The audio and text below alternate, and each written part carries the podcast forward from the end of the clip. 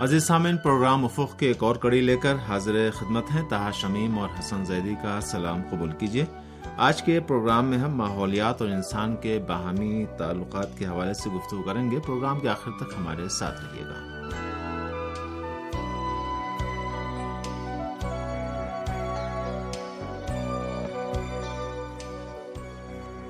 سامعین، آپ کو یاد ہوگا ہم نے آپ سے گزشتہ پروگرام میں ماحولیات سے متعلق انسان کی ذمہ داری کے بارے میں گفتگو کی تھی اور بیان کیا تھا کہ مسلمانوں کو چاہیے کہ وہ اسلامی طرز زندگی میں ماحولیات کو امانت الہی سمجھیں اور اسے آلودہ نہ کرنے اور اس کی حفاظت کی اہمیت پر توجہ دیں۔ قابل ذکر ہے کہ اسلامی تعلیمات میں اخلاق کا معیار الہی اقدار ہیں، اس لیے کہ یہ اخلاقی اصول توحیدی تصور کائنات سے لیے گئے ہیں۔ اس تصور کائنات میں خدا دنیا کا محور، خالق اور محافظ ہے۔ بنا ماحولیات زندگی کی تحفظ کا تعلق خدا بند متعال سے متعلق چیزوں کی حفاظت ہے۔ سامعین، نظام ہستی میں تصور کائنات کی بنیاد پر تمام مخلوقات خدا عالم کے قبضے قدرت میں ہیں اور وہی سب کا مالک ہے اور سب اسی کی طرف محو حرکت ہیں۔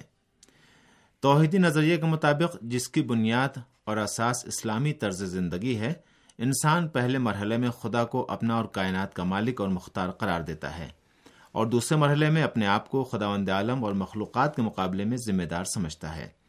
جیسا کہ ہم بیان کر چکے ہیں کہ دنیا میں رونما ہونے والے واقعات کسی حد تک انسانوں کے اعمال کے تابع ہیں۔ یعنی انسان اگر خدا وند عالم کی اطاعت کرے اور اس کی بندگی کے راستے کو اختیار کرے، تو رحمت اور برکت الہی کے دروازے اس پر کھول دیے جاتے ہیں۔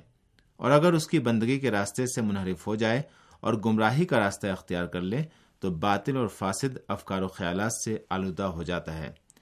اس وقت انسانی معاشرے میں برائیاں پھیل جاتی ہیں اور ماحولیات یعنی خشکی و سمندر کو بھی اپنے گھیرے میں لے لیتی ہیں۔ اسلامی جمہوریہ ایران کے معروف دانشور آیت اللہ جوادی آمولی اس بارے میں قابل غور تجزیہ کرتے ہوئے لکھتے ہیں، انسان کی نیک نیتوں اور نیک کاموں کا دنیا میں رونما ہونے والے اچھے اور برے واقعات میں دخل ہوتا ہے۔ کیونکہ انسان اپنے تمام اخلاق و کردار کے ساتھ عالم ہستی کی زنجیر کے کڑیوں میں سے ایک کڑی ہے۔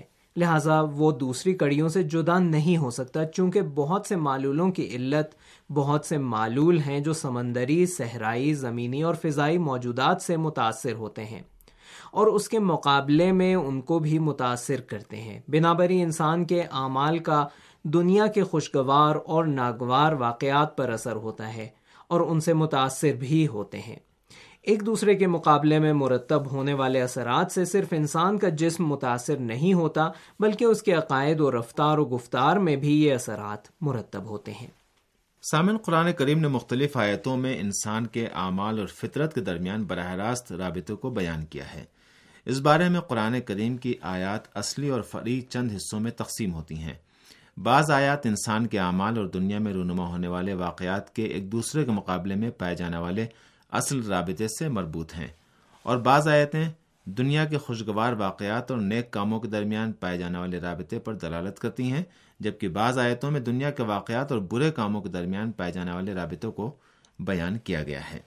مثال کے طور پر سورج جن کی سولہویں آیت میں ارشاد ہوتا ہے، اگر یہ لوگ یعنی جن و انس سب ہدایت کے راستے پر ہوتے تو ہم انہیں وافر پانی سے سیراب کرتے اس آیت کے مطابق راہ راست اور ہدایت پر استقامت وافر پانی سے بہرہ ہونے کا سبب بنتی ہے کہ جس سے زراعت، جنگلات، حیوانات اور پیاسے سب سیراب ہو جاتے ہیں۔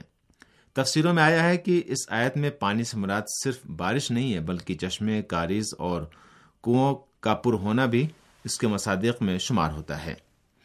بس خدا عالم نیک کاموں کے ذریعے قوم کو مادی نعمتوں اور برکتوں سے بہرہ مند کرتا ہے۔ چنانچہ حکم خدا کے مطابق ممکن ہے بہت سے گناہ پانی کے کم ہونے کا موجب بن جائیں۔ اس آئے شریفہ کے مطابق ایمان و تقوا نہ صرف مانوی برکات کا سر چشمہ ہے، بلکہ مادی رزق، نعمت، آبادی اور برکتوں میں اضافے کا بھی سبب بنتے ہیں۔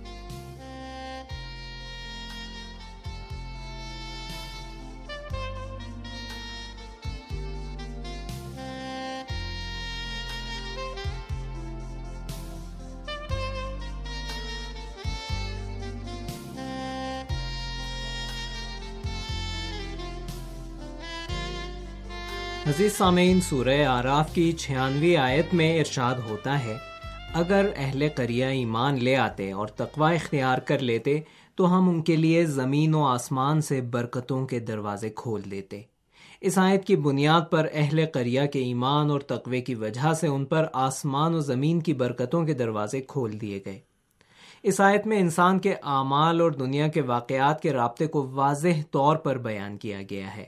آسمان و زمین کی برکتوں کے کئی معنی کیے جا سکتے ہیں۔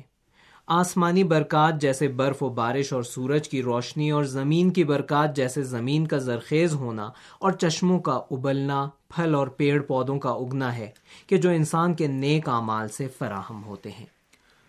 خداوند عالم سورہ روم کی اکتالیسویں آیت میں ایک اور پہلو سے ماحولیات پر انسان کے اعمال کے اثرات کے بارے میں فرماتا ہے۔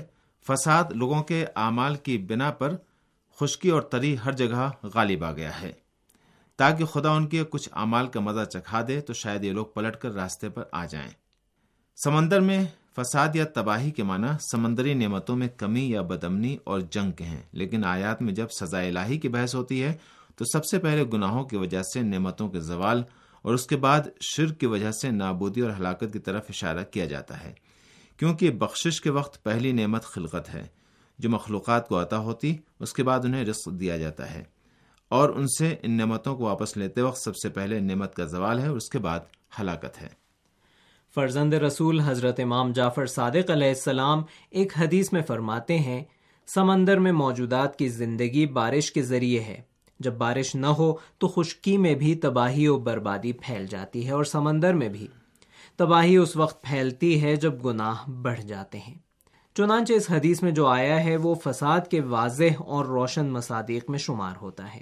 اور اس حدیث میں بارش اور سمندر میں موجودات کی زندگی سے متعلق جس چیز کا ذکر ہوا ہے، وہ ایسا مسئلہ ہے جس کا باریک بینی سے تجربہ کیا گیا ہے۔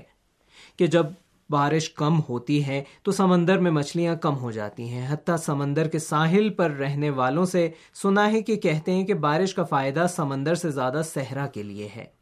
مذکورہ آیات کے مطابق ایک طرف برے اعمال اور دوسری طرف دنیا کے ناگوار واقعات ایک دوسرے سے مربوط ہیں۔ اسی طرح اگر انسان خداوند متعال کی اطاعت کریں اور بندگی کا راستہ اختیار کریں، تو ان کے لیے رحمت اور برکت الہی کے دروازے کھول دیے جاتے ہیں اور اگر بندگی کے راستے سے منحرف اور گمراہی کی وادی میں قدم رکھیں، تو ان سے خدا کی نعمتیں چھین لی جاتی ہیں۔ سامعین اسلام کے گنا قدر نظام میں تمام نیک اعمال پائیدار ہیں، چنانچہ بعض کاموں کو پائیدار اور جاویدانہ قرار دیا جاتا ہے، جیسے علمی کتابوں کی تعلیف یا قرآن کریم کا لکھنا ہے۔ اور ماحولیات کا احیاء، جیسے درخت لگانا، کنواں کھودنا، ڈیم بنانا، ایسے کام ہیں جو ماحولیات کے لیے مناسب اسباب فراہم کرتے ہیں۔ اسلامی تعلیمات میں آیا ہے کہ انسان اگر ایک درخت لگائے یا ایسا کام کرے، جس سے لوگوں کا فائدہ ہو تو جب تک وہ عمل باقی ہے، اس شخص کے نام اجر و ثواب لکھا جاتا رہے گا۔ عام لوگوں کے فائدے کے لیے انجام پانے والے کاموں کے بارے میں پائی جانے والی فکر ماحولیات کو زندہ رکھنے کے سلسلے میں لوگوں کی حوصلہ افزائی و ترغیب کا سبب بنتی ہے۔ مسلمانوں کو چاہیے کہ درخت لگانے اور اس کی حفاظت کے سلسلے میں کوتاہی نہ کریں، اس لیے کہ درخت لگانا ہوا کو پاک و پاکزہ اور صاف رکھنے میں بہت مؤثر ہے۔ رسول خدا صلی اللہ علیہ وآلہ وسلم شجرکاری کے بارے میں فرماتے ہیں، اگر تمہارے ہاتھ میں ایک پودا ہو اور قیامت کے برپا ہونے میں صرف ایک پودا لگانے کا موقع ہو، تو اسے ضرور لگاؤ۔ اسلامی طرز زندگی میں ماحولیات پر توجہ کے سلسلے میں اہم نقطہ یہ ہے کہ انسان پانی اور اس کے غلط استعمال پر خاص توجہ رکھے۔ اسلامی تعلیمات میں پانی کی اتنی زیادہ اہمیت ہے کہ پیغمبر اکرم صلی اللہ علیہ وآلہ وسلم پانی نوش فرماتے وقت یہ دعا پڑھتے تھے ہم دو ستائش اس خدا کے لیے ہے جس نے ہمارے گناہوں کی وجہ ہمارے لیے کھارا پانی قرار نہیں دیا، بلکہ اپنی نعمتوں کے سبب اسے ہمارے لیے میٹھا اور گوارا قرار دیا۔ مسلمانوں کے لیے مناسب نہیں ہے کہ پانی کو جو انسان اور ہر زی روح کے لیے مائع حیات ہے، اسے آلودہ کریں یا اسراف اور فضول استعمال کریں۔ سامعین، مجموعی طور پر یہ کہنا چاہیے کہ اسلامی طرز زندگی میں انسان پر بہت سی ذمہ داریاں عائد ہیں، لیکن ماحولیات کی نسبت خاص ذمہ داری ہے۔